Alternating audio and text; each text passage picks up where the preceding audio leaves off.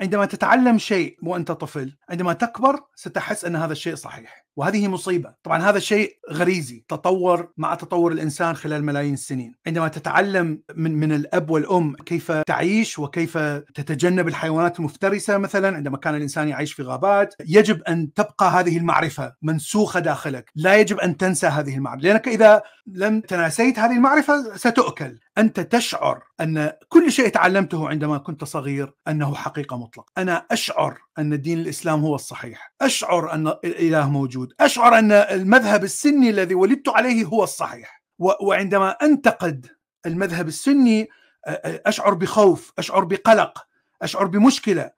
لأن لأنها بدأت تنتقد مع الأفكار المخزنة المتحجرة داخلك، لكن إذا انتقدت مذهب آخر، مذهب شيعي، مسيحي، كذا، لا يوجد هذه المشكلة، تشعر بأنها سهل، آه طبعا هذا كلام صحيح إذا انتقدت المسيحية،